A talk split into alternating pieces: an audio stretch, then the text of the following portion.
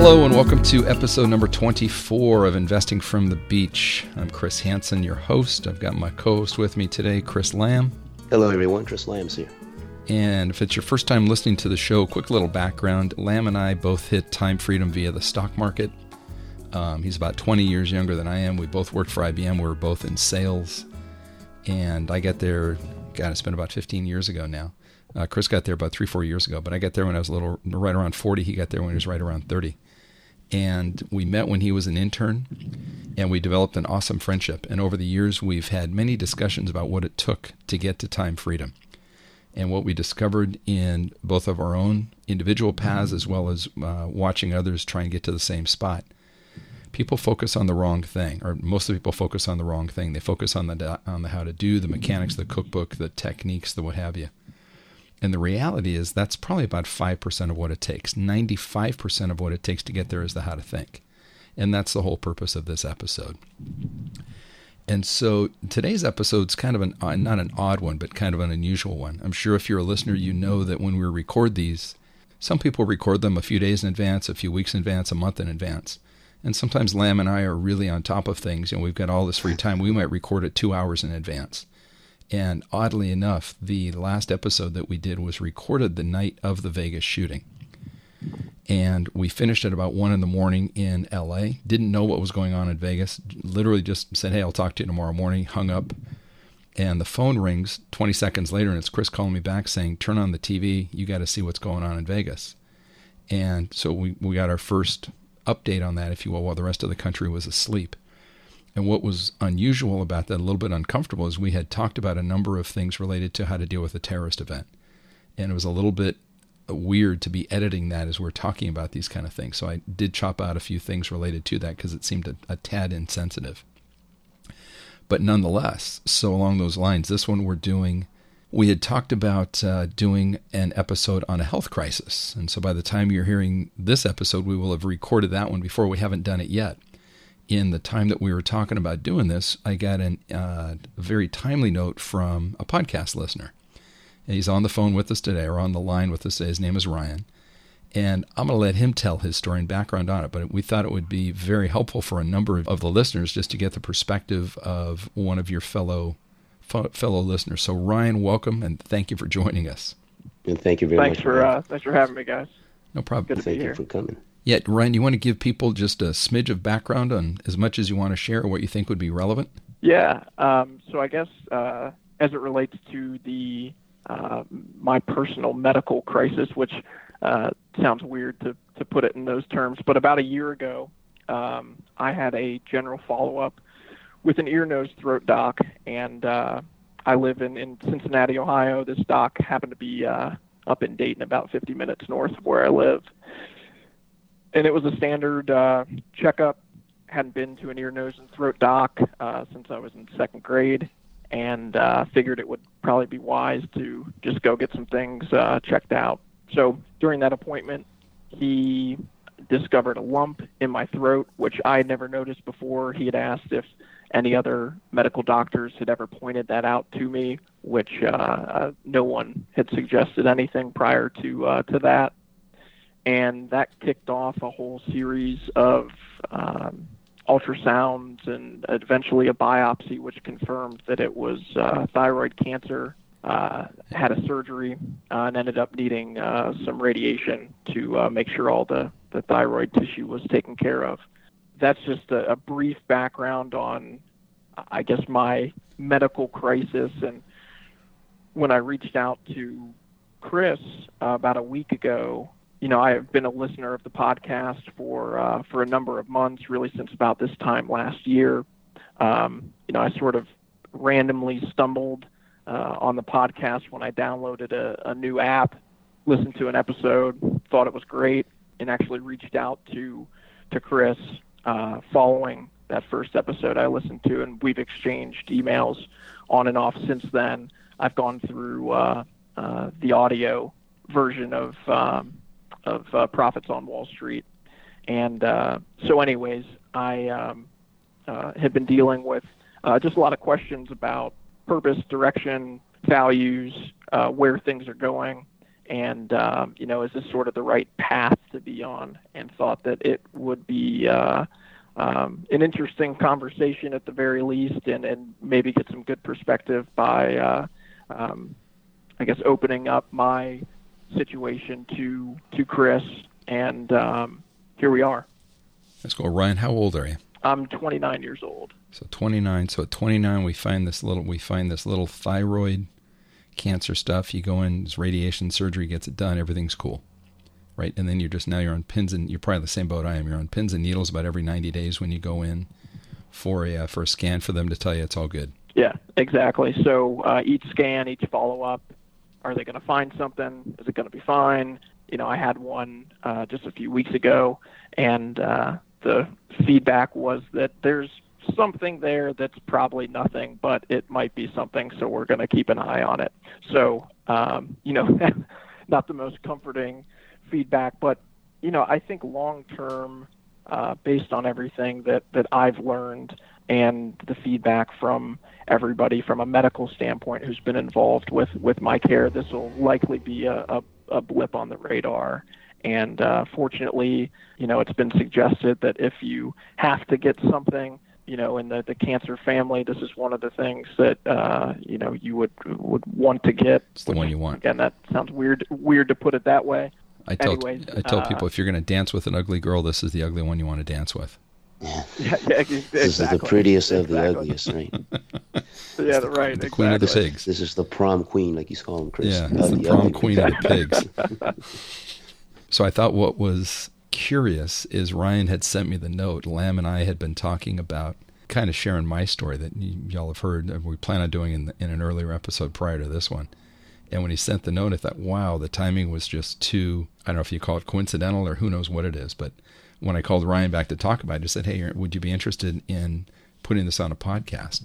Because I got to believe there's other people that find this interesting. Uh, some might be on the health side, but some might also be on the you know when, when, that kind of thing hits you you you tend to be a little bit reflective and say all right now it really becomes important or you start thinking about it. you don't want to waste time and it's not so much waste time but you're you're more cognizant as to how you spend it and so Ryan and I were talking around that a little bit and we didn't go into really too much detail I just said hey would you be interesting to kind of have interested in having this discussion we'll just record it and put it out on a podcast thinking that might help somebody um, and not not the person that's going to be diagnosed with uh, thyroid cancer or sarcoma like I had. And Ryan, the key word on that is had. Had. I don't have it anymore. Yeah. It's gone. And you don't either. Nope. And yours is gone too. And so I always look at it that way. It's like it's like a pimple. You know, you squeeze it and it's gone. Is kind of the way I think about it. I used to have a pimple, but I don't anymore. And yeah. and I mean, I think that, you know, to me, um, I always believe stress. You know, stress in yourself or whatever stress that you're creating, right, for yourself um, always causes like you know negative stuff that happens and and that's where i think a lot of diseases or a lot of things come from and so if you can be as much positive as you can that will always um, you know will help you. Right? I, I can't see it uh, you know not helping. And so whatever positive thoughts whatever things that you can say or do right um, i think that would only make it uh, uh, uh better right more progress. And so that's what I think Chris is uh, saying is you, you want to think of it as you know it's it's not in you right? It's gone. You got rid of it. And you got to move forward. It's also Ryan. I, I noticed it too. I mean, I go to a cancer hot, which really sucks to say that you go to a cancer hospital. Um, for a while there, you know, when you when you go to get checked in, it really sucked that the lady knew me by name and by face, like, oh, just grating on you. But what I what I've realized in going in there to to have that, it's like, no, I'm just here for a short time. I'm like the Goliath among Davids, right? And strongest guy in there walked in, walked out, and all right, cry. I can't say the S word, but rhymes with hit. And it's like, cool, I'm out of here. um, but what I figured out on that, one thing I, I noticed, and the I don't know if you've seen this, and just for other people that may be listening that haven't hasn't dawned on them, Ryan, you probably get it. Somebody will come up to you and go, "Hey, Ryan, how you feeling?" And you hear that and you think, yep. why the hell are you asking me that? Because you never ask anybody else how they feel, right? And there's really this right. odd negative connotation that goes with that. And so what I've learned is when people approach me with that question, if I hear it a couple of times, I might correct them. If they keep doing it, I stop talking to them. And so you learn very quickly to remove the, I won't say the negative folks, but those that have kind of a negative mindset. It doesn't mean I'm not willing to talk about it, but if somebody comes at it with uh, just even that type of, they don't realize that little flavor is negative, right? It's Yeah, a little subtle Oh, thing, totally. but yeah, but it's stuff like that. I think they probably don't realize it when they're saying it, right? No, oh, they totally don't. Yeah, totally they- don't. They're That's not what, trying to be negative, but No. I think, um, but from their action, it's really saying, "Hey, you know, I'm, I'm giving, I'm, I'm favoring you because you have some condition." correct. Um, yeah, it, it's really not the. Uh, they're asking another question by by saying that. Really, they're. Uh, uh, to me, it seems like you know, hey, are are you still dealing with this this cancer thing? Yeah. And uh, it just seems to bring it back up again, which um, you know is is negative. I, I kind of the way I stick it in my head is that I figure if somebody says that uh, to make it extreme to me, I think God, they're asking me if I'm dead yet, right? And when you look at it in that view, like I don't want to deal with somebody that way, and so it's really easy for me to cut Yeah. them off.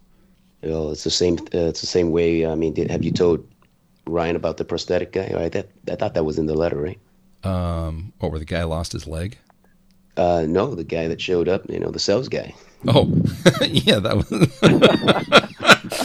yeah, that I, was I in did there. read that in the letter. I have a hunch. I'll probably. I may end up. Ryan, what do you think? Should I post that as the uh, in the show notes?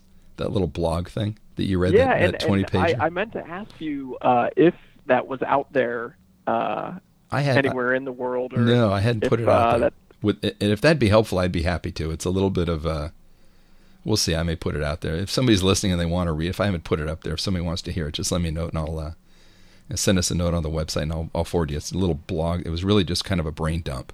You know, all this crap runs through your head and it rattles around in there. And so I just like, ah, I just got to get out. So I just sat there and, and wrote and wrote and wrote for a couple of days and just got all the crap out of my head. And it's actually very therapeutic. It's gone. Right. And whenever Oh, and comes think, up, uh, I, and I just share it with them a lot of the yeah, a lot of the things that you captured and sort of, uh, I guess the the way that you put things in the perspective that you took on it, uh, I mean, really hit the, the nail on the head for me, and I'm, I'm sure a lot of people who have dealt with a similar situation, you know, probably could relate to a lot of the things that you said. Not to mention there were uh, uh, some pretty funny moments Perfect. in uh, uh, that whole brain dump.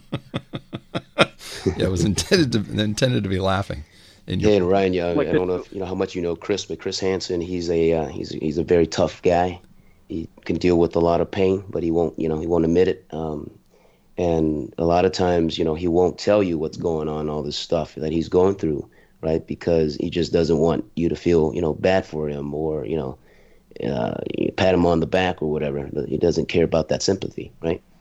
Um, but so, you know, when Chris said, you know, should he tell people about this stuff? And th- that was kind of what he thought is, you know, he didn't want the people to feel sorry for him. And, you know, when I looked at it in a way of you're going to help people, that was the main reason why he put that out there. And I'm glad, you know, you did, Chris. Um, because, you know, it's not, it's not, we know when you put that out there, it's not to get sympathy. oh Right? hell It's no! really to help others. And I think the information that you have and what you put together, I mean, um, you know, we had no idea a guy like Ryan is, you know, it's it's in our circle, right? Correct. Correct. Um, and and so I'm glad, you know, Ryan, you- we I'm, I'm meeting you today. Yeah. so that's cool. All right, Ryan. So en- enough of this stuff. How can we help you? So uh, before uh, the whole cancer thing got rolling, I had a realization, sort of in my uh, career life, that um, my uh, current role, day to day work life, um, which is in sales, uh, left a lot to be desired um, in the sense that I wasn't feeling fulfilled, like I was using my time wisely, you know, uh, contributing to the, the greater good, giving back, all those those things. I guess a little career background. I uh, studied mechanical engineering at uh, a university in, in Dayton um, and uh, graduated in 2012 and uh, didn't really have any specific career field in mind interviewed a couple places. Um, nothing really sounded interesting, and uh, had a conversation where um, someone suggested that I reach out to a, a family friend who had a, a company in Dayton, Ohio, and uh, that turned into an interview. Particular company sells uh, manufacturing equipment, and the apprenticeship program was um, a, a sales apprenticeship program. And so in this interview, they pitched uh, training and position to me, and my initial reaction was, "No freaking way am I going in sales." Because um, we're all know, slime balls. Had never. What's that? We're all slime balls who are slime in sales. Balls. Yeah, right. Yeah. Exactly. Greasy used car sales guys. Uh-huh. Not me. Not having that. You know, that's an interesting Fortunate. perspective, though. Um, uh, Chris, didn't you experience that a lot? Um, oh yeah. You know, when you tell people who aren't in sales. Yeah. So Ryan, and, Ryan, I'm sorry, Chris. Go ahead. It's, it's, just they don't feel good about doing it. They feel like you know they're cheating people or something. Or, so Ryan, here, here's what I always joke with people about. So Matt, you don't have any kids, correct? Correct. And so here's what I want you to imagine. You know, X number of years down the road, 5, 10, 20 years, whenever you have kids, imagine that you have this new little lovely infant. You just it's a boy, and you decide for some reason to name him Chris. Hint, hint. And when when when you look at young little infant and you say, "Oh, you know, just I'm going to do everything we can. You're going to have a great life." And you think, you know, when you grow up, you're going to be a, and you think doctor, lawyer, maybe an engineer, and whatever. The last thing you ever think of is you're going to grow up and be a salesperson, right? You would never. Nobody ever thinks that for their kid. And yet, what's interesting is, do you know the highest paid job profession that's out there is sales. Sales. Yeah. but everybody has this who's not in sales has this perception that it's a bunch of slimy, you know, the used car salesman, insurance sales type, just ugh. yeah, door to door, right? Mm-hmm. Yeah, it's interesting. Uh, totally. And it's not so, that at all. Uh, through osmosis, you know, movies, uh, cheesy uh, car commercials, however that uh, opinion of sales um, was brought up to me, I definitely latched onto that. So here I am sitting in this interview, and they are, uh, you know, uh, offering this sales apprenticeship program to me, and my initial reaction is absolutely not, no, no freaking way. And fortunately, the uh, HR lady that I was dealing with and um, the the family friend that I had in this organization had the the foresight to challenge me on that, and um, I ended up, you know, taking their advice, going into the program, and very quickly realized that sales. What did they tell you? Certainly. Uh, what what, what made was, you it, uh, say yes? well, what really what made me say yes was that they gave me an out, uh, okay. and the out was uh, that if I didn't like it, they would uh, get me another position with um, one of the engineering teams that also works for their company. So I guess they didn't uh, sell me on it so much as up front they gave me an out. Okay. And um, so, anyways, I started into this training program and very quickly realized that, uh, you know, it's a pretty cool sales gig. is nothing like it's it's portrayed to be. Yeah, it's, mm-hmm. it's actually uh, a really nice um, place to sit in the world as far as uh, your interaction with people. And um, we sell a, a, a technical product um, so most often I'm, I'm meeting with engineers and sort of get to work out that side of my brain too, and and uh, uh, keep that portion of the brain happy. So um, it ended up being a nice balance, and uh, was fortunate to have some success early on, and uh, in the the first uh, two years, sort of climbed the uh, the leaderboard and um, finished in the, the top 10 both of my first two years. Uh, we probably have um, about 80 salesmen internally at our company, and the um, brand that we sell has close to 200 salesmen between North and South America. And, uh, you know, actually finished the end of my second year um, as the rookie salesman of the year in North and South America. So, um, you know, got this award and honor, and it was uh, a really nice, nice experience. And sometime into my third year, I started having uh, this experience where I'd be going through my daily routine. You know, wake up, take a look at the schedule, make a couple calls, uh, send out a couple emails, and get ready to head out the door and start visiting customers. And um, things just started to feel monotonous and um, uh, sort of the, the Groundhog Day syndrome, and um, uh, you know, just going through the motions kind of thing. Not in a not in a lazy way, but just in a, a repetitive way. I've been doing this for Nothing for a couple fresh. of years. Um, sort of that steep initial learning curve is is over, and and now I'm just kind of uh, doing the, the same thing every day. Yeah, it's the same. It's exactly same thing, different day. Yep. You you weren't watching so that, Office Space at the time, were you? I was. I was not. Uh, okay. Maybe I should have been. um, but that brought up uh, some questions. So now I'm in my mid 20s, and um, you know some questions about is this what I want to be be doing? Is it is it you know sort of this monotony that I'm I'm going through and sort of the uh, uh, lack of interest and drive is is that me doing that or is that just a symptom of me kind of being in a role or, or situation or career that's not really the right thing for me. And kicked that around in my head for for a few months and questions and voices didn't really go away and in fact got louder.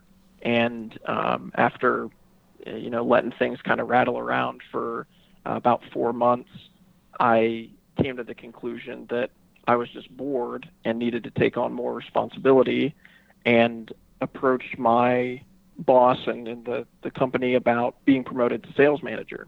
They How long did it take were, you to come up with that? It was probably probably into the third month.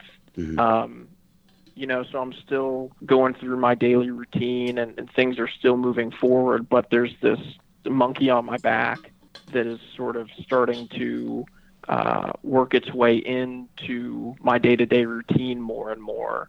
And that, that the monkey's saying, you know, you're not doing the right thing. Uh, you know, go get another, get a career, get do something more meaningful, more challenging. You know, uh, f- fill in the blank with whatever you want. Hey, Ryan, so, Ryan, can I interrupt you? Um, yeah. Chris Lamb, could this be your story? This could. This could be exactly your story. Oh no way. Yeah. It's, that's that's why earlier I was saying when you kind of shared with me a little bit, and I said um, it kind of reminded you know of me when I was at IBM, right? But you know, my I, I was thinking a little different, right? I wasn't planning to stay there for. I think I stayed there longer than had anticipated. But um, I think you know, have you listened to the last one that we talked about? Not the last one, but the prior one about the life purpose stuff. Yeah, I did listen to that. Yeah, so so I think part of that it, it made me think through that a lot. Right? It's it's what's my life all, is all about, and so um, you know, and it's not like at that moment I realized you know all this stuff that we're talking about, but you know now that you you have that understanding, or at least you can kind of you know hear it from us or from from myself. Um, right? You got to have that operating system where your life is going, how you live your life, and then all things will fall into place. Exactly. Because you know you're chasing. Hey, let me go get that manager app, right? Let me let me try to see if I can challenge myself, because you weren't sure, you or you're not sure how it all fits in. You're just saying, I need to be challenged, right? Um, so you'll go explore all this stuff, and then, you, but it'll it'll kind of leave you maybe empty as well if you can't connect where it fits. Yeah, because Ryan, we've talked about the apps from a from a financial side. You know, if you're going to chase real mm-hmm. estate or the stock market or Amazon affiliate business, whatever it is that you're doing, but it's very what I, as I'm listening to you, it it's very reminiscent of you're chasing the app. First, it was, you know, initially it's first you got to get a job, so I totally get that, right? And then you you were, I won't say sold, but sold on being a salesperson or enticed with that, saying if you don't like it, you know, you can. There's your safety net. You can go back and be an engineer. And you get into the sales. You did went into sales. Yeah, very lucky, right? And you see now the value of it. So you got that skill. You yep. can you can take that. You know, if, if you were to lose your job, you go find another job the next day. There, no one. People are always looking for salespeople. But then, but the app then at the on the sales side was to hey, I can make pretty good money doing this. And in doing that, you know, you go work it, you work it hard, the results show financially rewarded. Like this is pretty nice. You get the accolades, the the pats on the back, the rookie of the award, rookie of the mm-hmm. year awards, etc. And then you start Ryan, to realize I did get a rookie of the year award too. No, no way. and so you hear that and you think, is this really enough? And it goes back. All right, let me find the app of hey, maybe if I go be a manager, so you can help others. And I don't know if you're how your company is set up. If you make more as a manager or more as a high performing rep, doesn't matter. But at least then you know you want to get the management experience and possibly more pay. Who knows? Doesn't matter. But again, you're chasing the app side of it as opposed to looking at the big picture operating system on what it is that you want to do and how that fits into it. And not that you shouldn't be a manager, shouldn't be a rep, right? Those might end up being perfect fits for you. But you got to understand what the kind of what the bigger picture is.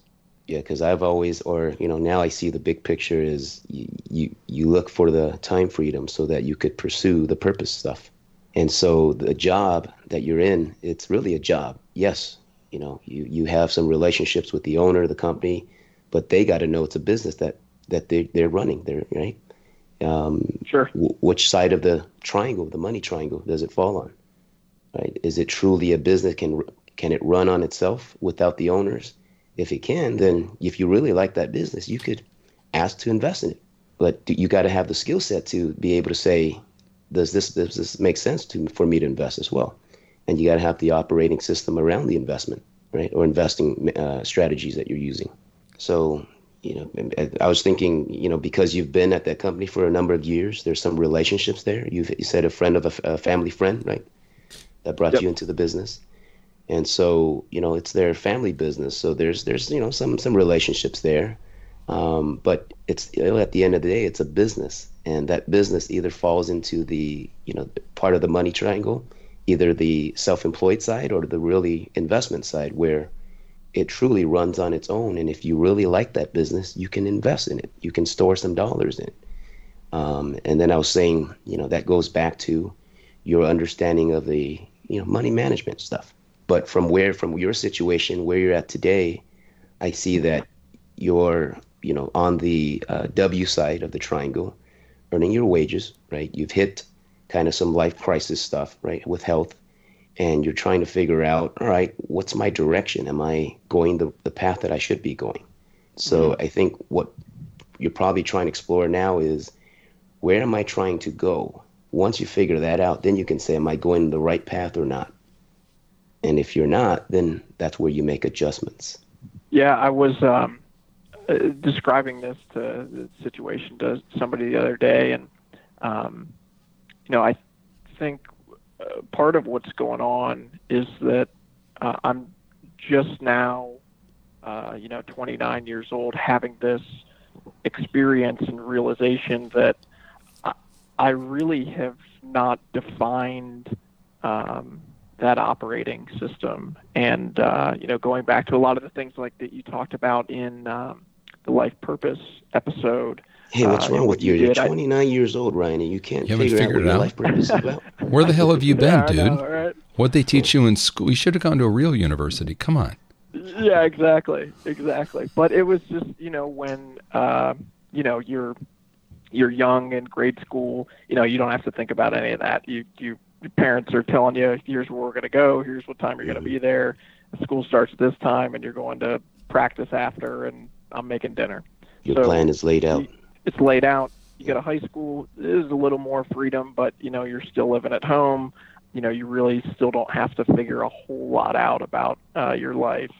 Then you go to college, and I guess this is where it starts to vary uh, for different people based on their own personal experience. But for me, I picked mechanical engineering because um, you know I was decent at math and science, and I had no idea what I wanted to do and someone said, "Hey, well, mechanical engineering, you can pretty much work in any industry in a variety of roles, and uh, you can almost do whatever you want." So I said, "Perfect, that's what I'll do." I, I guess looking back on it now, that was sort of deferring, sitting down and sort of defining uh, that operating system a little bit. At least it, it how I would have defined it at that point in my life. Yeah, but at 19 and, years old, you'd uh, have a different answer than you do at 29, right? You didn't know anything. Totally. Yeah. Totally. Yeah, it's very tough to right even think about that at 19. You you have no you have no experience. nothing in in the brain that says go think about this stuff. And even if it did, uh, you know, you you probably wouldn't think about it correctly either. Um, so yeah, it's it's it's you know you very difficult wrong. to even have that at that age. Yeah, you you didn't take a wrong path but it's really just just you know uh, it's it's more luck, right? There's some circumstances, I think so. who you're around, who raised you. Yep. You know, just your environment. Or, I mean, in your case, you know, to me, you lucked out by having somebody say, "Hey, you should go into sales." Yeah.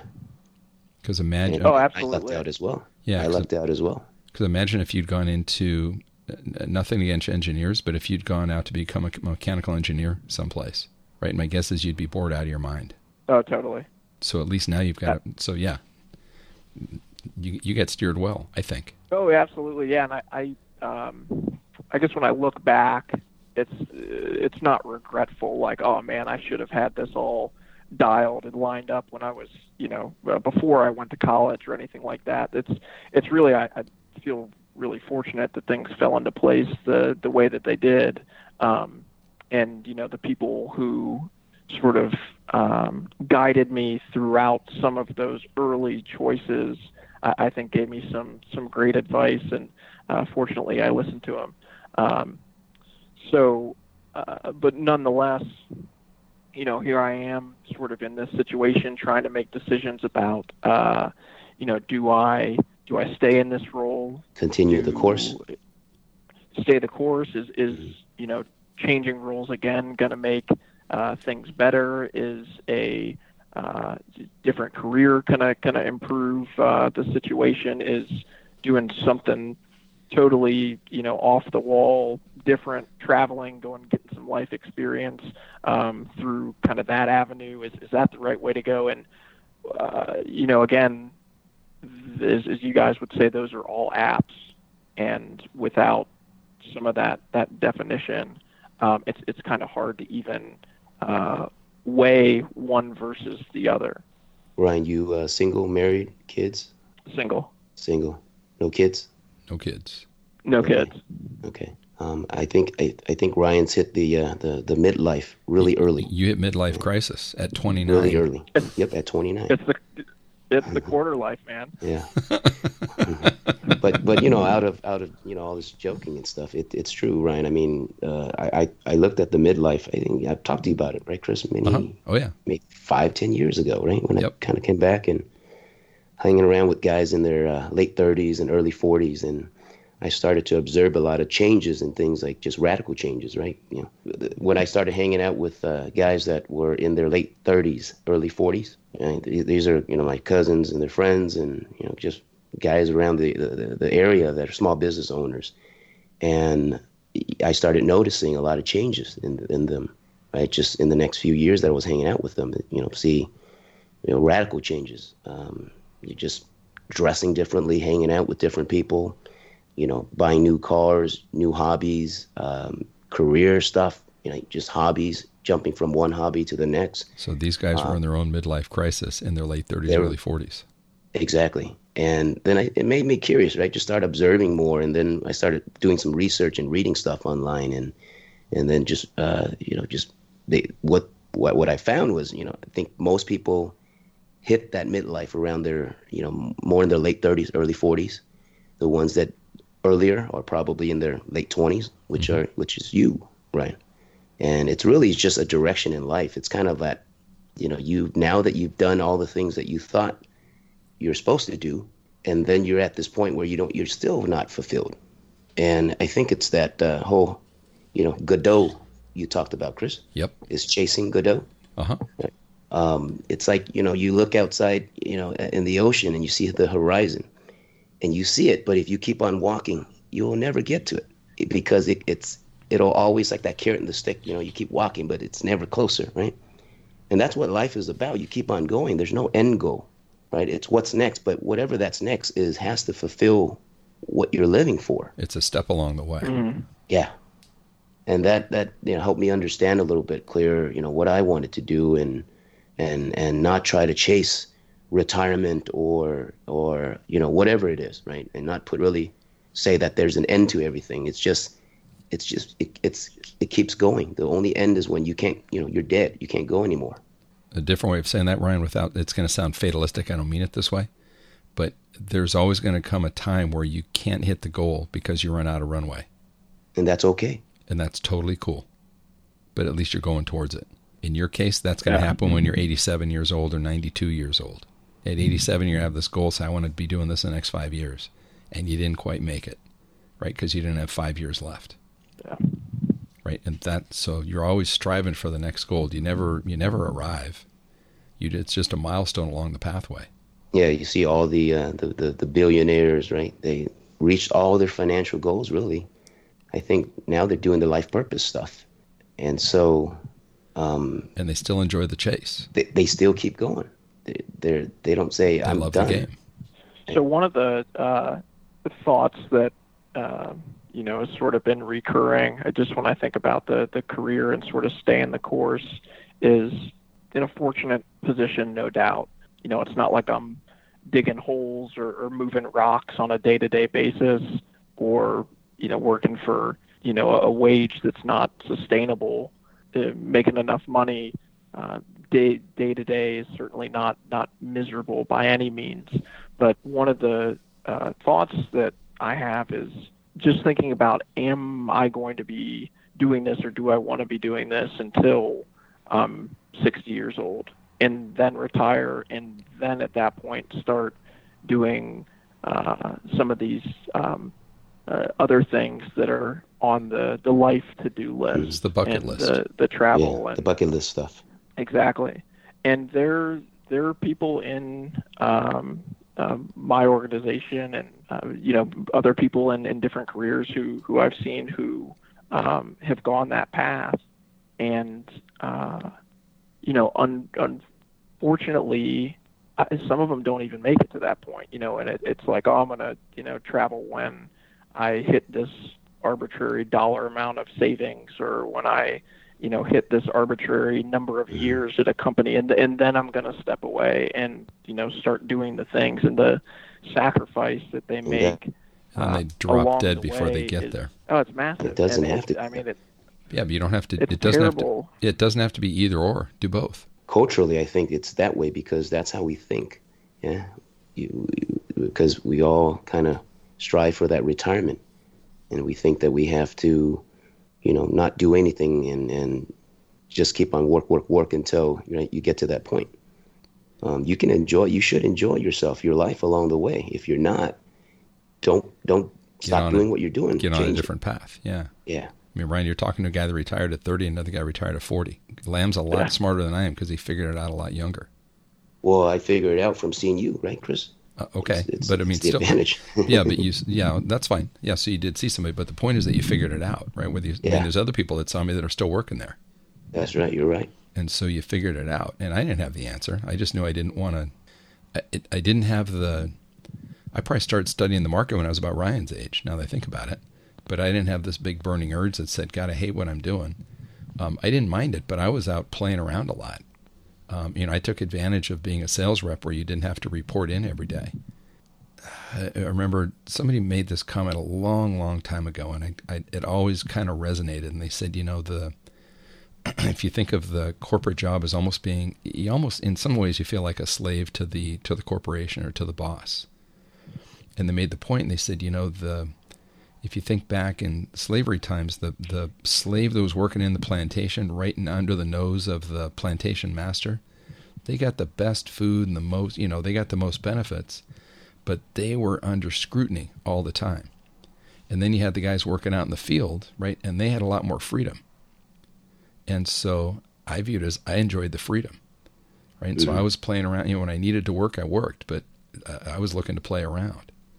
And the closer you got moving up to the to the big house, right? The the the more heat there was. Like, nope, I don't want to do that. And so in that freedom, first it was playing around, and then it was, oh my gosh, look at this! I can make money work for me. And so my play around time was actually work on on my own business time, and I took advantage of it that way. And you know, granted, I didn't. I, I still traveled quite a bit through the 30s and that, but once you hit the time freedom, it's like you're 40 years old. This is cool, right? So you, I, I'm of the opinion you can do both. I don't think it needs to be an either or. Yeah, because I remember asking you, Chris. I was like, "What are you going to do?" You know, because I, I, didn't I have like, a good well, answer. You've been traveling, or you you had the opportunity to travel when you're working. Yeah. So now that you're retired, I'm like, I couldn't think of what you know. What are you going to do? Mm-hmm. I just thought it was neat to not work, but man, yeah, no, you know, I, I, had no idea to, you know, what happens after retirement. I, I, wasn't thinking that. Yep, but now that you're in there, you can't. Can you imagine if you had to go back to work? No way. No, I mean, if I had to, I'd, I'd go get a salary somewhere. And mm-hmm. you know, thankfully, with the knowledge that I've got on the stock market, I would not be employed for very long. So that's the comfort that we want to give you, Ryan. Um, and I, I, think you know it as well because you said, yeah, hey, you got the skill set, right? You you've worked for a number of years there. You uh, got sales experience. You have the skill set. We talked about in the uh, in the previous podcast that you know the skill set's what it's all about. And because you chose the sales route, you got a pretty good sales uh, set of skill sets. You know, um, behind you that you will never starve. You can always get a job that pays well. Right? And that has so, freedom. And and that has freedom. That's huge. Yeah. Right, because you see it. I mean, in, I don't if your boss is listening to this. I just want you to know that Ryan is dedicated. He's in at eight o'clock and he stays till six o'clock every night, and he is just nose to the grindstone. But the other salespeople, you got to watch them because uh, Ryan, you know how it is, right? There's you got some free time in there, right? And it's how you choose right. to use that free time. Totally. You've been back uh, from, uh, I guess, medical leave, or or your situation with uh, cancer is gone, and you've been back to work for how long now? Uh, I've been back since February of this year. Okay, so about six months, eight yep. months. Yep. Okay. So uh, I guess the the point that I've arrived at today is um, I've got a couple different avenues uh, that that I can f- choose to follow.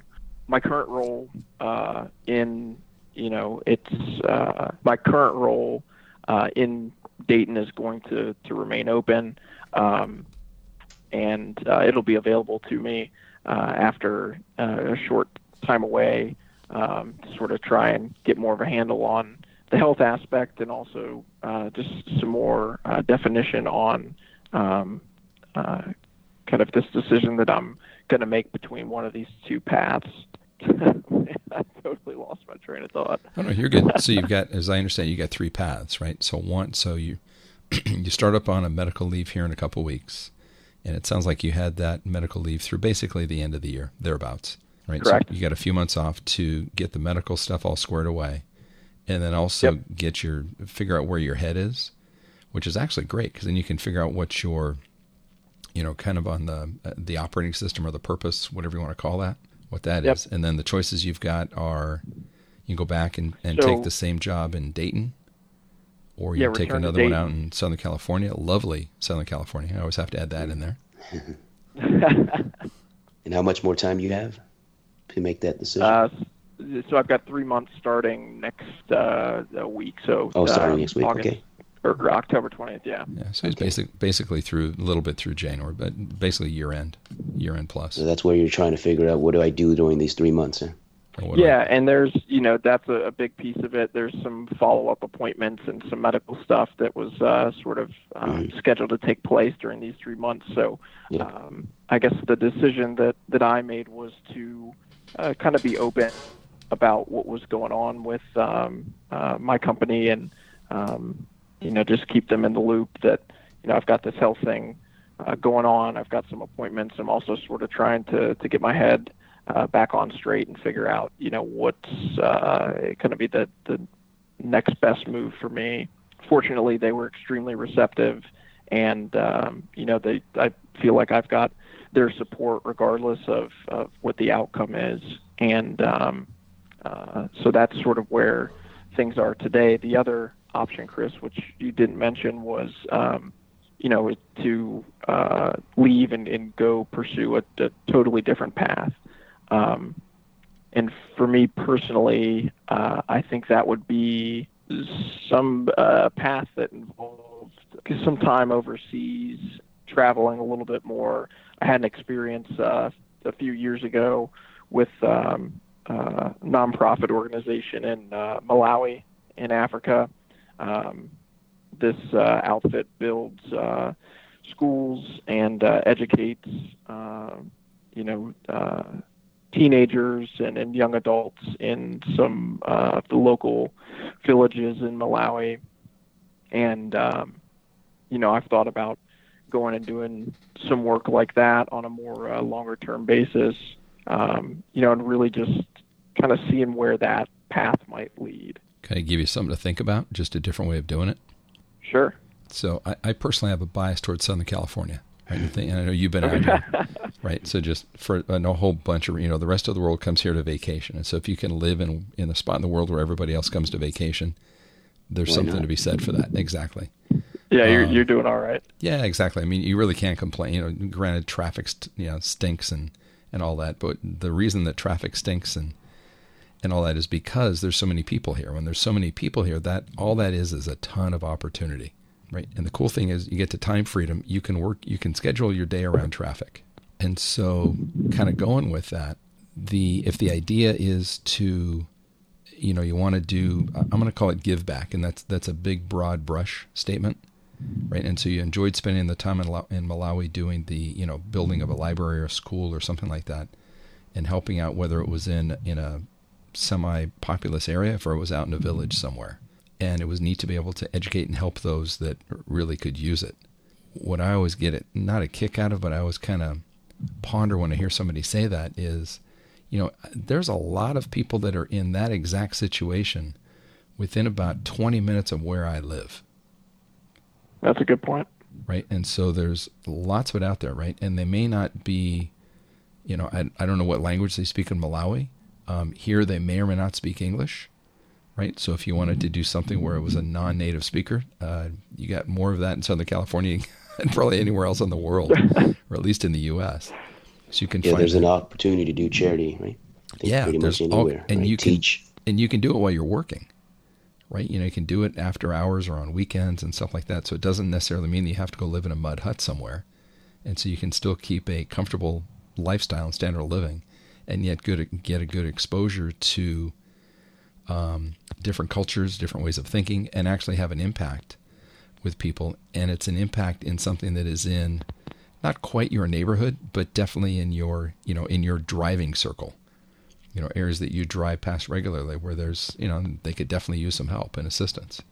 And so you could, ac- sure. you might accomplish many of the same checklist items that you're looking for, and you don't have to travel overseas and deal with, you know, all the diseases and whatever else stuff you got to deal with. You don't have to deal with in a first world country and you, that's all part of the experience though it, it is part of the experience but there's i mean again there's there's pro cons to each right i'm just giving you a different perspective totally um, totally but so you know it, it's not like that opportunity is not here it is here it's just on a different level and it allows you also if the if the idea is to get to a time freedom perspective it's going to be a little bit harder to do when you're making 10 cents a day as a volunteer in malawi as opposed to making a comfortable salary here and doing it in your off hours. Yeah. Right. Just different way of thinking about it. But it, right, it's more so of uh, whatever you're trying to do. I think you, you have to figure out where it fits in your overall plan, and then you can say, uh, and then you know, before you seek out and do it, you should find somebody who's done it, get their experience, and why did they do it, and all that, right? And then that way you can make a more informed decision. And understand when you look at that person, are they on the same path that you want to path, be on. Plan, correct. Yeah, because if, if somebody is, you know, if their objective in life is to go live in Malawi for 20 years and do that, their perspective or their opinions might be a smidge different than yours if your objective was to do it for one or two or one or two months or what, you know, mm-hmm. whatever that timing is. In, uh, does that make sense? Guys, yeah, yeah, yeah, definitely. It does make sense. In your careers, uh, did you ever, uh, consider a, a, transition either to a different organization or uh, you know a totally different career path, or was it just sort of this progression from uh, kind of where you were at to this realization that you know uh, going after time freedom via the stock market was uh, sort of a way to uh, get you to time freedom? Chris, you want to go first? I think uh, maybe you want to go first, Chris. No, you go ahead. Yeah. Okay. Well, for me, um, I think both of our situations different. Um, I, I, didn't understand time freedom, but early on, before even working at IBM, I understood that I should uh, retire early, right? Make get money working for me, and um, you know that was the goal. Uh, so when I joined IBM, I didn't have the understanding of I want to, you know, further my career and and you know, climb the corporate ladder and, and you know, be, be the president of IBM, right? Or, or uh, be the president of some other company. Um, I was just trying to figure out how to make money work. Uh, so that was my mindset um, early on uh, when I first started working. But even then, I'm glad you asked the question. And, you know, it always kind of uh, bugs me a little bit when people say that, or because we've been kind of brainwashed, I say, uh, with that word career and career path, right?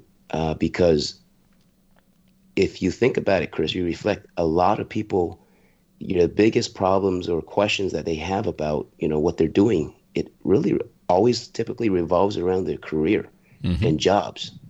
You know, you think you know here's here's uh, uh, Ryan. He's going through some major life crisis, and the number one question he has is his career. Correct. Right? It's or the number one thing that's bugging him is about this gig, this job that he's doing. Versus, you know what? Let's really think about what your life is all about. Yeah. And and the career is yes, it's a it's it's just a piece that's there to finance, right? to give you the the money. It- so because it costs to live It's a source of money. it's just a, yeah, it's just a resource. Um, and so I, I, you know, I, I, I think I'm glad I saw it that way early on.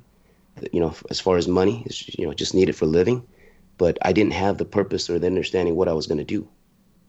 Right? So I didn't really, I wasn't a career guy, and so it was really tough for me to sit in a career uh, uh, development discussion with my managers. I always say, Chris, what would I tell them? It's like, what do you want to be when you grow up? Uh, like, man, I want to leave next year. Right? Right. What's your five year goal? Uh, Not to be here? I mean, that doesn't be sound too here. well. Yeah, I'll be gone. yeah. So that's why that's my perspective, um, Ryan. I, I really don't didn't care about work and, and all that because I realized that I I could always get a job, and so what's what's what's all the other things of uh, you know try to figure out all the other stuff. How do I get how do I get to not working as fast as I can? Right? But I didn't think about what what the heck I was going to do after that. D- didn't know. Yeah. Yeah. But the, amen. That's that goes back to it's almost like the you know the plantation side. You know, once you get to freedom on the other side of the fence, It's like, what are you going to do? It's like, uh oh, I don't know what to do. But at least you're on the other side of the fence. Yeah.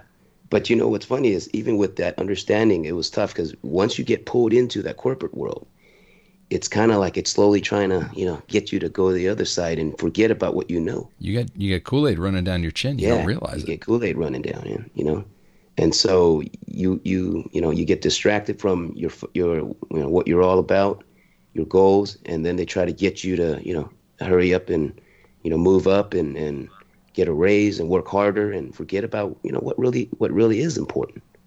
And so that's what I want you to keep in mind that you can always get a job and you should only be there for skills and that it pays your bills. And or if and, no or if it's a mean, yeah. Go ahead, Chris. I'm sorry. That was if you're no longer developing, you feel like, hey, I'm not spending my time or I'm not growing it here, then do something different that you will still get paid for. And and that's good for the company too, because the company doesn't want you there if you know you're not growing, you're not happy. You know? because some of that skill development, Ryan, I look at it as like if if you're, it's kind of it, it all kind of falls back into what's the purpose or what's the kind of what's the operating system. I remember many times having a phone call with Lamb when he was working and I wasn't. I mean, even sometimes when I, eh, you know, it was after I had left, he'd call up and go, "Oh man, all right, I got to go sit in the sales meeting today, and they're going to ask me what I want to do." And like he just said, what, what do I tell them?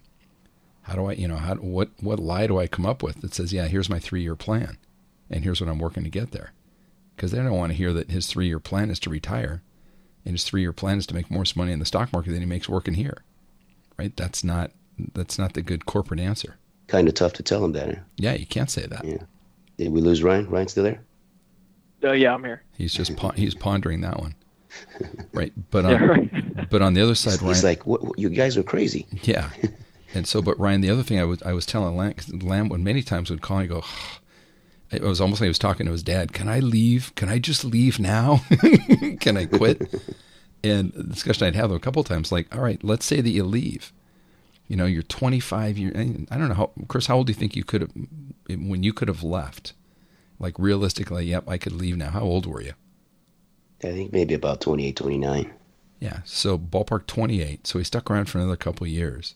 And the when he was calling, asking, saying, you know, can, what do you think if I left?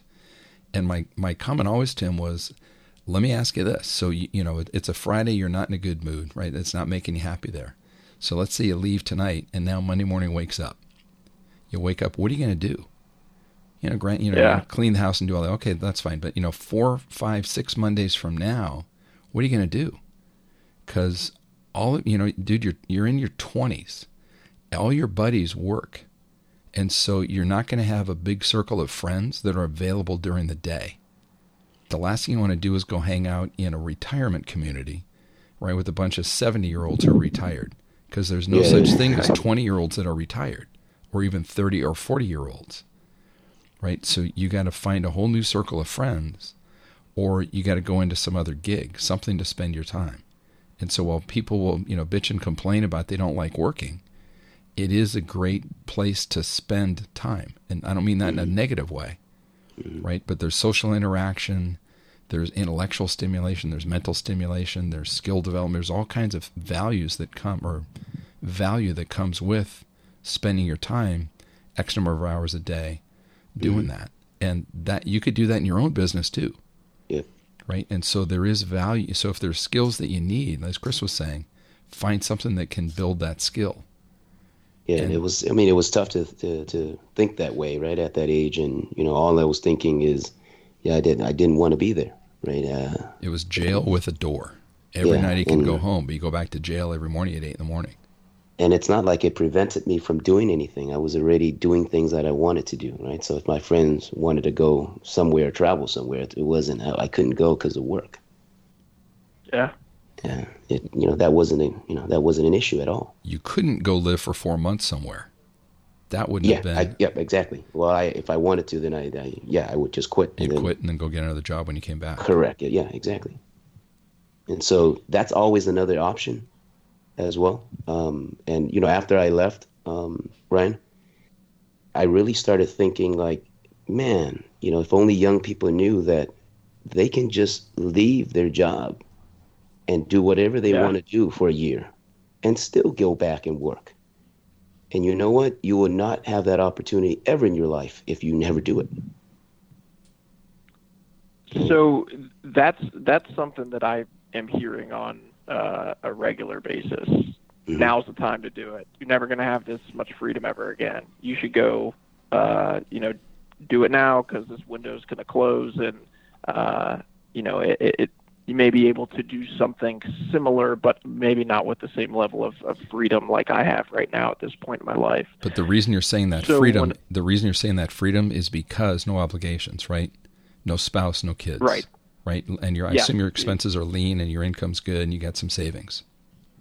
Yeah, rent rent an apartment. Uh, you don't own a house. Uh, you know, don't have any debt. Yep. Um, you know, so uh, I guess yeah. When I say it's uh, easy to do it now, or easier than it would be later in life. That's saying that you know somewhere down the road, some of those other obligations are uh, uh, hopefully going to be entering the picture. Sure.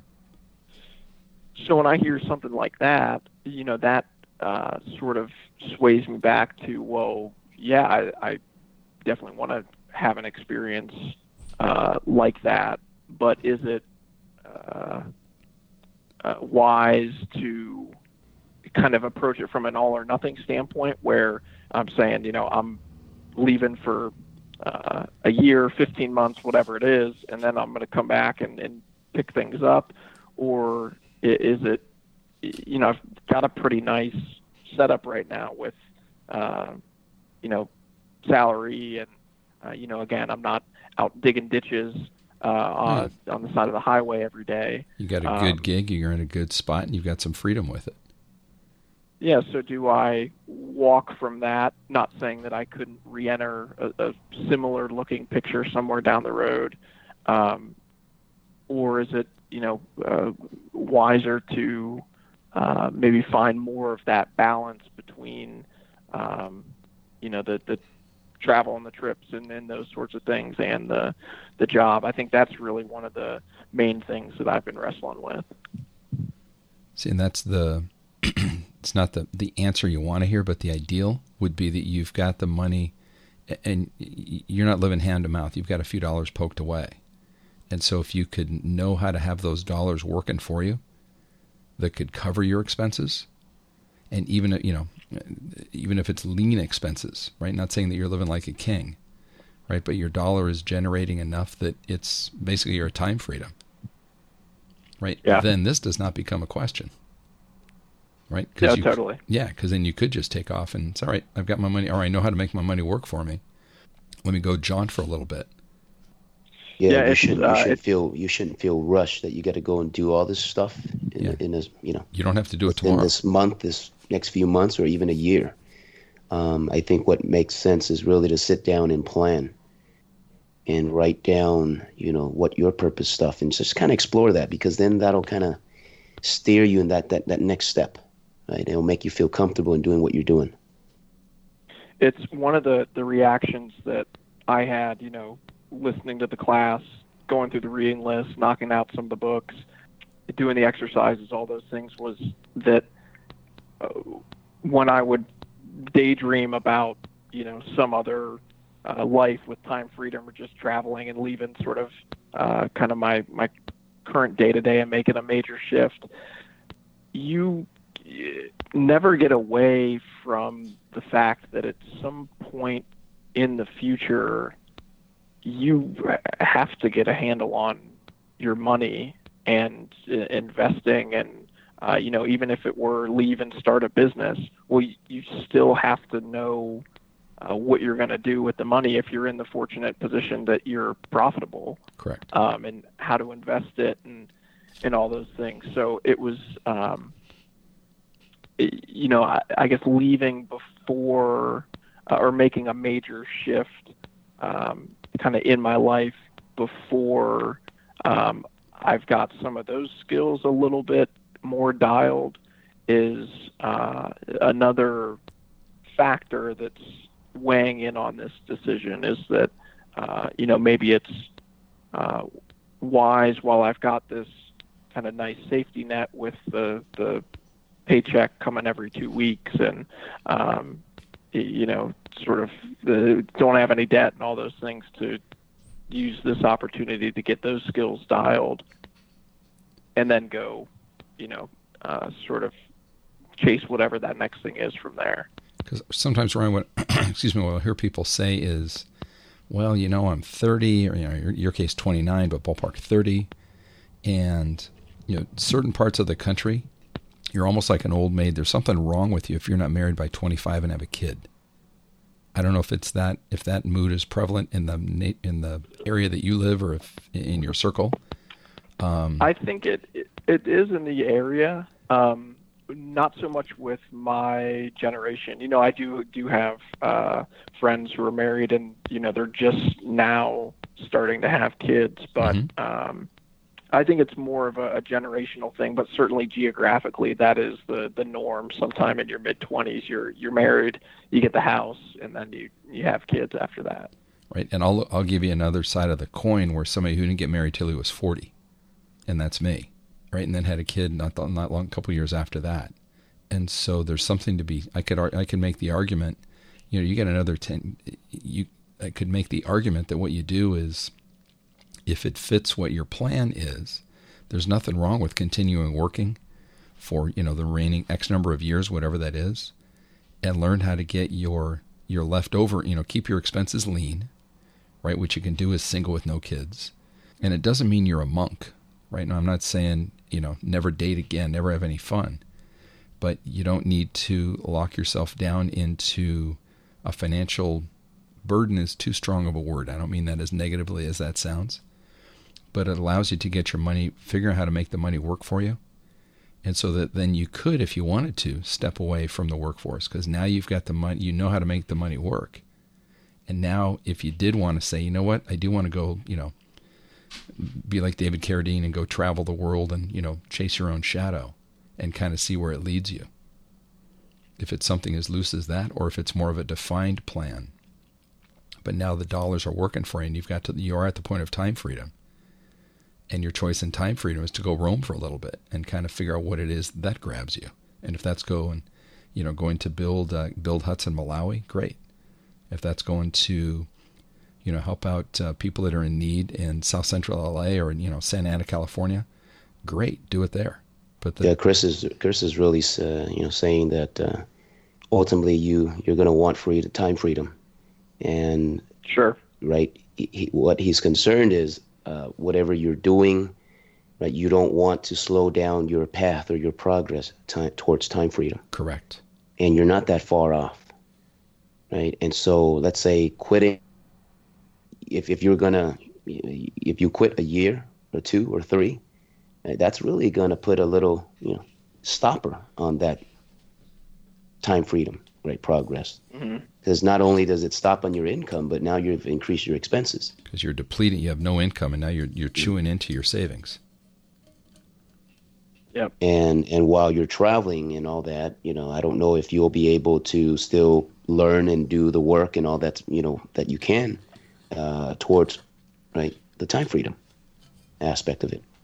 If you're solely focusing on the traveling, but right, yeah, I think I think where you're at, um, if you take if you can, it's very hard to do. It's kind of like telling a student to not think about getting good grades, you know, but just like in your job, you try not to focus in, hey, I gotta, you know, the job is the most important thing in my life. That tends to be the mindset of most, you know, employees. Um, you know, at, at at your level, you know, the management level. And so if yep. you have that understanding of, right, it's just part of your life. Here's why you're doing it. It's a job. Then I think it takes a lot of stress away and allow you to still balance and travel and do the things that you want to do um, right? While you're building, working towards time freedom. And you do, and it's not yeah. to say you say, you know, thumb your nose at the job. You do what you need to do. To you know, you, are giving you're giving the guy an honest day's work, right? You do what's necessary. But there's times where you don't always go over and above, but you're delivering at a level that one would expect. And in that, and you've been in sales long enough, you know what I'm talking about. There's times where you do have to work, and there's other times when you can skate Totally. Right. And so what you're looking for is take advantage of those skate times. And in those advantage of the skate times, where before you might have just been kind of, you know, frittering around or farting around, now those skate times are built toward working toward learning how to get to time freedom. So learning the mechanics in that, as well as um, fulfilling the the need that you're doing something significant right? That's kind of for the greater good or, you know, beyond you, something that it doesn't equate to, but along the lines of, you know, the Malawi volunteer, I'm going to call it Habitat for Humanity, for lack of a better word, just kind of lump that into everything. Sure. Right. And if that's, again, if it's, you know, going down to Tijuana and, and doing stuff with, you know, uh, people in that area, or if it's doing it even on this side of the border, right? And so you're, you're fulfilling that personal requirement, if you will, or personal desire but you're not letting the desire override the goal. Gotcha. Yeah, that's that's good advice. Does that? I, I hope I'm. I'm not sure if I'm saying that if that's coming across the right way, but it sounds like it is. No, yeah, it, it absolutely is. Um, you know, and that's a perspective that uh, I guess I haven't really considered. Um, you know, for some reason after an experience like uh, getting cancer and treatment and recovery, or I would imagine, you know, a, a significant uh, life-changing experience or experience that sort of um, brings up questions like cancer brings up. If it feels like things, at least for me personally, like larger changes needed to happen and, and happen now because now there's this um, reality check that you just just got that hey you're you're not invincible and um, really a lot of this is is totally out of your control and it could be taken away tomorrow. And so that for me created this time pressure uh, you know you, you got to figure things out out now, and every minute's got to be jam packed with either you know getting closer to time freedom or traveling or sort of enjoying yourself. And if you're to go on vacation, it's got to be this uh, uh, you know slammed itinerary where uh, you're seeing and doing everything. And um, for me, that caused me to burn out pretty quickly. Yeah, the only uh, thing the only thing I would comment on that, just because I I kind of relate to what you're what it feels like when the doc says that. In my mind, I just think F the doc. He doesn't know what he's talking about. He's talking about everybody else.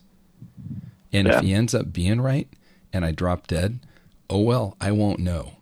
You won't know. I yeah. will not know. Yeah. Right. And so that's kind of, I, I, take it more of in that approach. And that's, to me, that's more along the lines of a positive attitude. It's not being oblivious.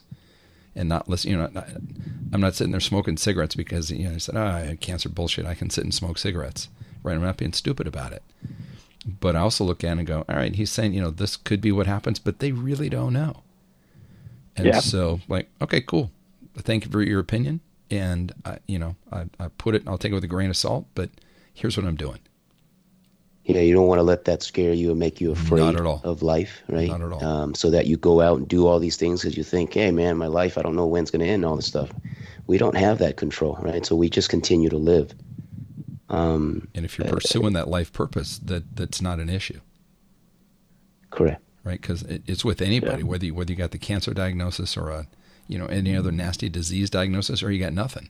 Tomorrow's not promised to anybody right? Sure. And so you you know you you don't know how much runway you've got, and right, so you you know you use the time where it seems to make sense, but not with the idea that oh my God, this could all end tomorrow, right? Because then you're running around afraid of your shadow.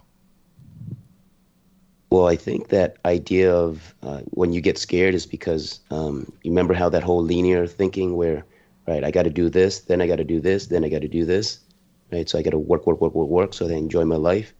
So while I'm going, I die while I'm working, working, working, working. Oh shit! I never got there, mm-hmm. right? I, or I never got to the point where I'm. With that thinking, that's it makes you afraid. But if you are living your life the way that you're supposed to live it, right? Whichever moment that you are in, whenever you die, you just die. Then you will be happy ever because you don't control that, right? Yeah, it sucks, you know. Like you know, don't wake up tomorrow, right? But you won't know. I won't know, and I'm okay because I've controlled it up to this point where you know that I could, and that's all. That's all you can do. You can be happy with that. Yeah. You know, you it's it's not like man, I got to go do this, got to go do that. You've done the things you want to do up to this point, and you're continuing to do the things right towards those goals, those things. They're all going to fill in. There's no end goal. You just keep on going while you're keeping your responsibilities, right? Responsibilities to yourself, your family, I mean, all those other things, right? But you're doing the things that you want to and should be doing. Mm-hmm. Right? Sure. I don't. I don't think don't it's an either death. or. Yeah. yeah, you don't fear death if it happens. Like, yeah, you know, if if you do it right, the the good thing on the death side is that they all say really cool stuff at your memorial. Right. Yeah, right. Right. I mean, that's that's what you're trying to, and you'll never know the difference anyway. And if yeah, exactly. and I guess, and if they say crap stuff about them, then you come back and you haunt them, right? So that's where you get your right. payback. yeah, f them, I'm going to haunt them. Hey Ryan, have you have you read the the Lone Survivor? Uh, no, I have uh, not gotten to that yet. You didn't see the movie yet, did you? I have not seen the movie. Okay, do not see the movie. Go see uh, or go read, go read the, book. the book. Yeah. Okay. So it's about the SEAL team that went over and tried to get uh, Bin Laden. You heard about that? Do you know the story? Yeah. You know a little of the story, Ryan? Uh, I, a little bit. They get uh, bogged down or stuck somehow, uh, ambushed maybe. Yeah, and all but one of them, all of, all but one of them are killed, and the one guy that's there is the lone survivor. Yep. And so he tells the story, right? Um, and so when I read that book, what I got out of it is uh, it made me think, like, you know, why did these guys go out and do this stuff? Right? They know what the Navy, Navy SEAL is all about, what they're trying to do, um, right? Yet they still go out there and do it. They know their life's at risk. So these guys weren't afraid to die. And then, yeah, you think, so we all, you know, we all die, right? Doesn't matter. We all will die, right? We, that's one point or another. We're all going to die. But what's important is how do you die? Like what, you know, what, what did you do when you were alive? Or how did you die? Right? These guys died yeah. by saying, or how did you live? Really? Yeah. Or how did you live? Or, or you know, how did you die? These these guys fought for the country. They were willing to sacrifice their life. That was meaningful. There was meaning to it. So they're comfortable with dying that way. So there was no fear there. Right? Knowing that high possibility, right? Uh, you could die or at least you know severely injured. Still go out out and doing it. Right? I don't know if you're thinking this way, but just as you were talking earlier, the first thing that jumped out of me is like, dude, you have fear of it. Yeah. Right? If the doc's right and says, hey, you know, there's a, like when, when he was talking to me, I, I, I remember, I don't know if he ever said the survivor, survivability numbers or I read it, but if you go read it on sarcoma, it ain't pretty. Right? It was a low uh, five really year low. survival rate yeah, or something. It's, it's yeah. really low. But when you Yeah. dig into it a little bit, that you know this stuff shows up. You know, in, in with this case, sometimes it shows up in the abdomen, and when it shows up there, you never see it. And so you know that survivability rate is really low, right? Because by the time they find it, you know it basically takes over everything on the inside. I was fortunate that it was on the arm, and so with you know being such a you know skinny son of a gun that I am, that you couldn't you could you couldn't hide it, right? So it popped up really quick and was able to get it addressed really quick. And so whenever I hmm. read the survivability, I'm like, that's for somebody that's got it stuck, you know, hmm. between their between their stomach and their liver, you know, somewhere on the abdominal cavity, right? And mine showed up literally on the deltoid muscle. It looked like a pimple, right? You couldn't hide it. And so I'm hmm. figuring, you know, my number is the guy that's, you know, I'm pulling up on the 99% survival number, and it's the other guy that's down really low. So I'm pulling the, the numbers up, is the way I look at it.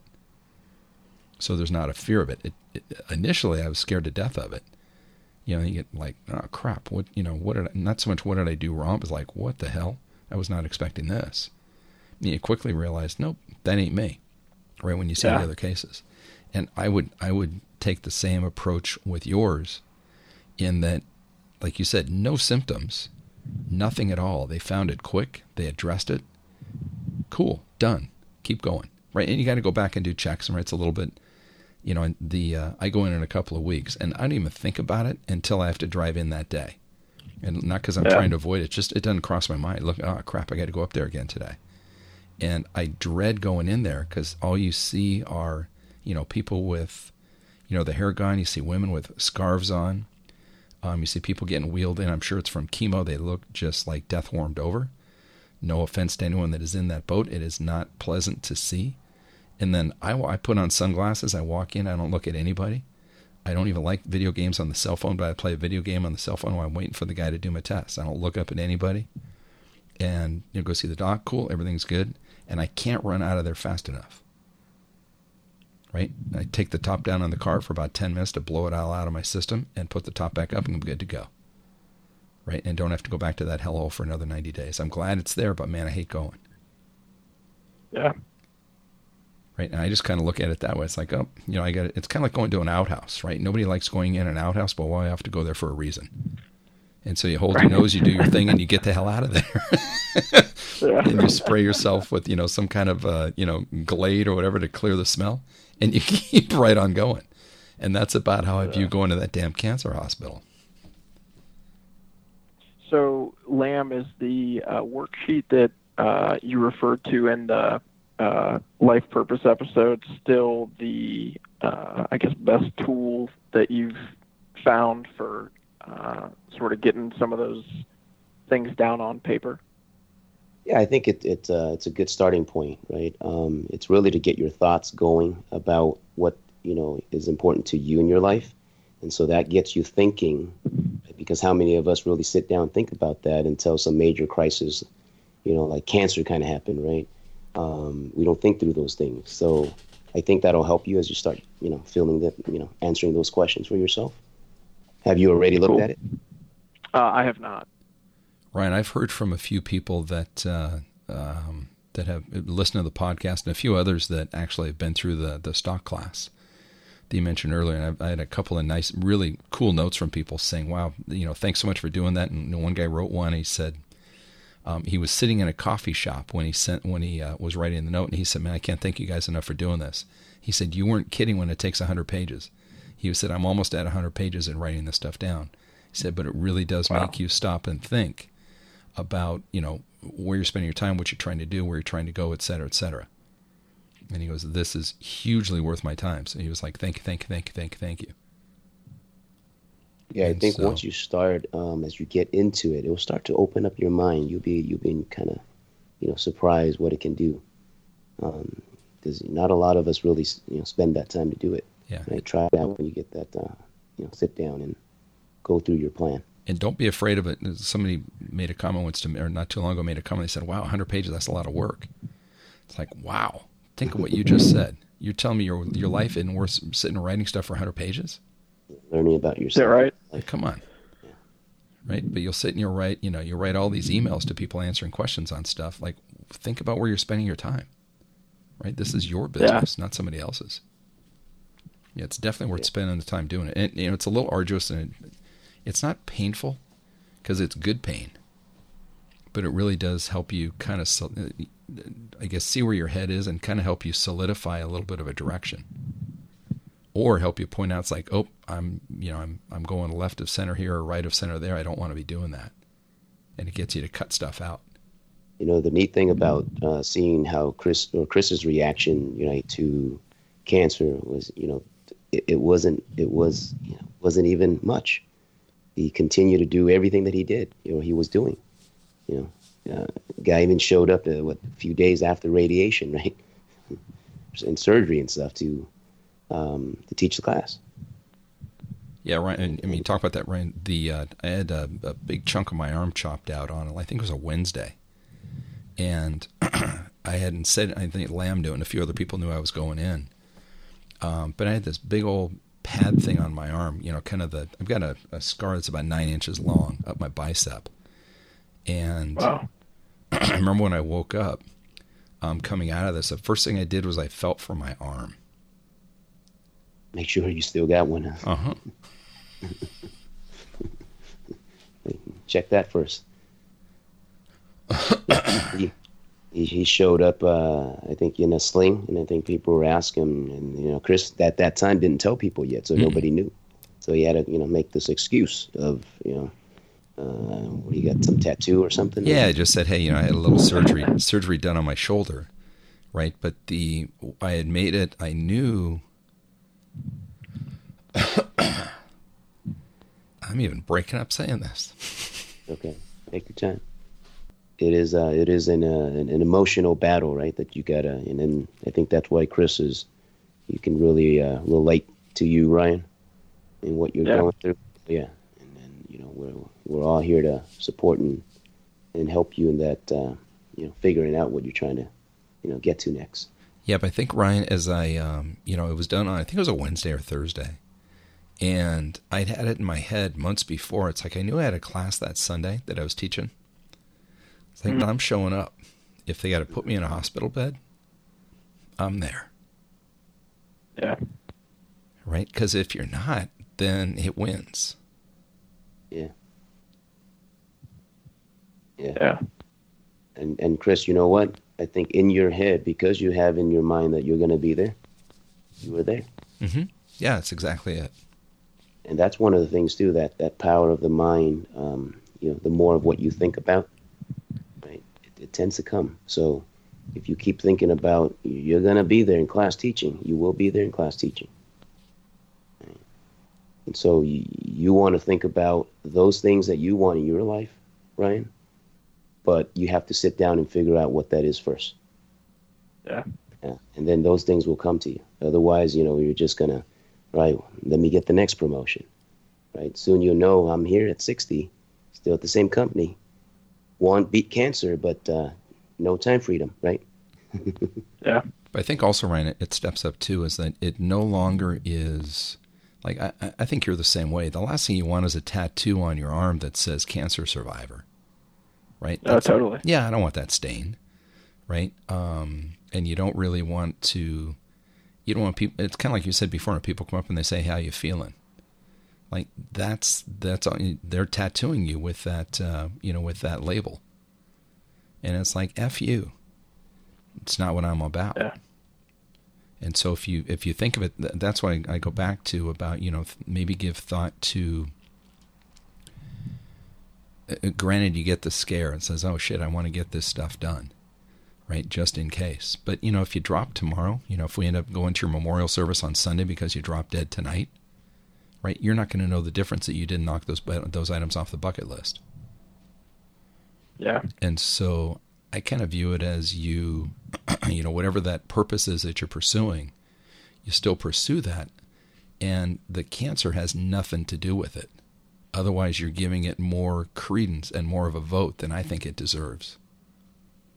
Does that does that make sense? Yeah, yeah, it does. Yeah, you don't want to let it uh, change your course of life. Not a you bit. Know, it, just because, right? Uh, but you want to change your course of life anyways if it's not the direction you're going. Correct. You can uh, you can carry it in your backpack, but you don't let it drive where you're going. Yeah. Yeah, definitely. What other uh, what, What other we got? thoughts and things that uh, have come up, Ryan? You know that uh, curious to explore. Uh, those, uh, I mean, again, just the, I didn't have a, a list of uh, questions because, you know, I recognize that uh, sort of this uh, journey and the, the decisions are ultimately up to, to me to make. But, um, I mean, certainly the, the perspective that you guys have, have offered up and what we've talked about uh, is definitely really helpful. And, um, you know, it, it's, uh, I guess refreshing to have the the conversation and just the reassurance that um, you know without that operating system and some of the, the those types of things defined, uh, it, it's kind of impossible to. Well, it's like you're a ship a without a rudder. a Yeah, because you're a ship without a rudder. Yeah, exactly. Exactly. So that um, is, uh, you know, top priority as far as uh, things to spend my, my time doing is, is um, you know, with this free time that I have, spending, uh, you know, some of that initial time sort of firming up some of those things and, uh, you know, getting some direction on that front. We, I mean, the, the in your 90 days off, right? I mean, first and foremost is get the health thing squared away, right? Figure out what's going Yeah. on with that, and then, eh, you know, I ask it. But if I were giving advice, I'd go look at that. Um, you know, go listen to that podcast a couple episodes ago, where we talk about life purpose. Take a listen through it, and then spend some time going through that worksheet, right? And see if that doesn't open your eyes to either things that are within you didn't realize, or may open your eyes to things that weren't within that you didn't realize. Yeah. And that may, I think that'll probably give you. It may not give you all the answers, but at least it it knocks out some of the opportunities, or some Meet of the, lone- potential meet paths, The lone survivor too, and the lone survivor as well. because those So those this- are all, this is a- I guess, input to to help you kind of think, and to help you generate the answer for yourself. Yeah, definitely. And the cool thing is, Ryan, we don't charge 150 an hour like a psychologist. Yeah, right. We're, we're- we're here to That's help why I like you guys. Every way we can. Yeah. Cool, right? I, I really appreciate that. oh, no worries, no worries. Is that is this kind of what you were expecting, or did you even know what to expect?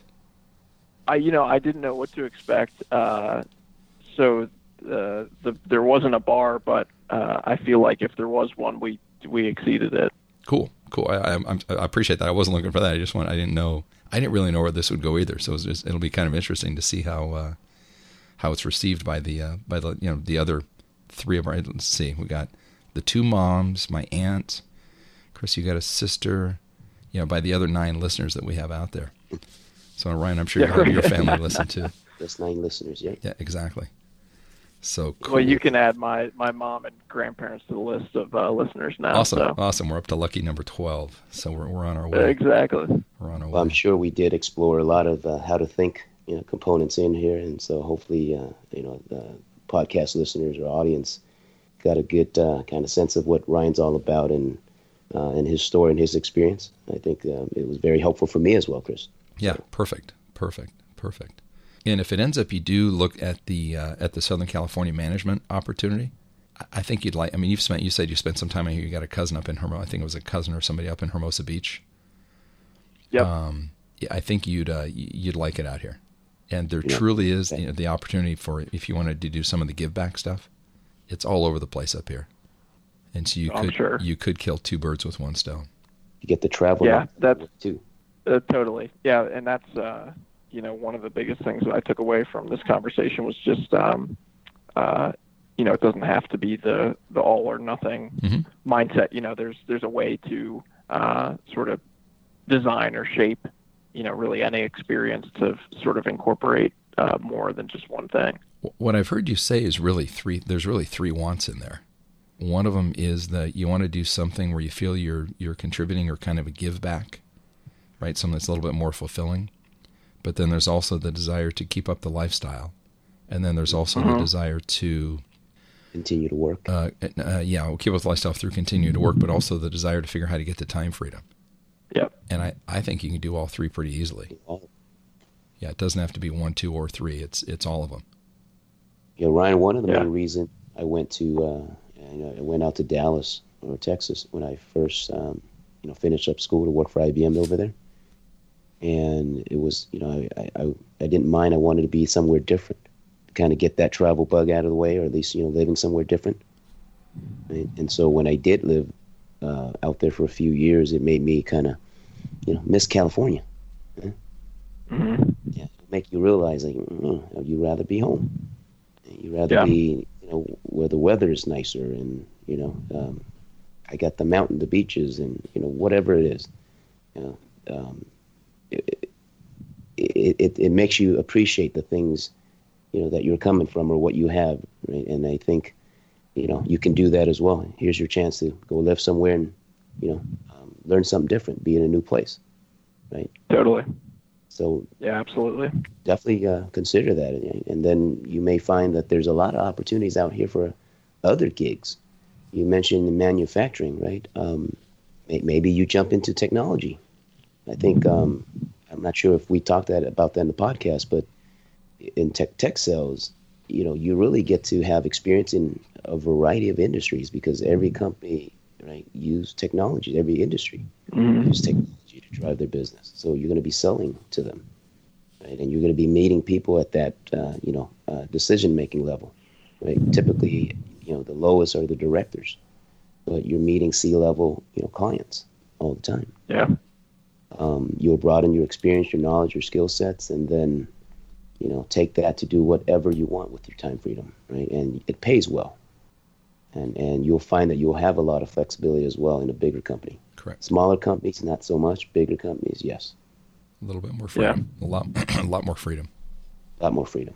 But you know, you're in the you're in a good uh, good spot, and and you, you got the right path, right? Uh, your head's in the right area. And now it's just kind of figuring out and fine tuning what you're trying to accomplish, and then let's make that adjustment. Go do that, right? And then also to to to not let the health scare you, right? Health is number one. You do whatever you can, but outside of your control, right? Life is that's life, right? Yep. And I think also, Ryan, can't too- stop our course. You also got to be aware of you may not realize the the negative influence that you're you're giving it, hmm or you're giving That's it more you're giving it more power than it than it not that it, it doesn't has. deserve, but yeah, you're giving it more power than it than it has. Yeah. Oh yeah, you, you, you, you, there's there's more power behind you in your life, man. Much more. So if the um, if you have thoughts or comments for us, we'd love to hear them. You can uh, our email is investingfromthebeach at gmail.com. You can hit the website investing sorry, investing did I say that right? Investing from the beach at gmail is our email address. If you want to hit the website, um, I believe the lone survivor is there. And so Ryan, you're to do uh, I think Lamb and I will make like eight cents if you buy it off the website. So we'll appreciate that huge commission. Uh, but investingfromthebeach.com is the website. You've got some, there's a book list there. Uh, Ryan mentioned a stock class. There's some details on that if you're interested. If not, don't worry about it. And as always, we appreciate you listening to the time. We know that if you will do what we've talked about, we've put it to use ourselves. We've seen others do it. The objective in doing all this is to get to the point where you all you can listen, all you get to listen to, or you have the opportunity to only listen to Tuesday waves. And Tuesday waves are much much better than any waves you'll hear on a weekend. I know Ryan, one of your opportunities is to uh, potentially get out here to Southern California, and you will find that the waves out here in Huntington Beach on Tuesday absolutely rock. A much much better sounding wave than Saturday and Sundays. So with I believe that, it. Uh, they are awesome. You'll get to find out. So with that, as always, thank you for listening, and we'll look forward to speaking to you next time.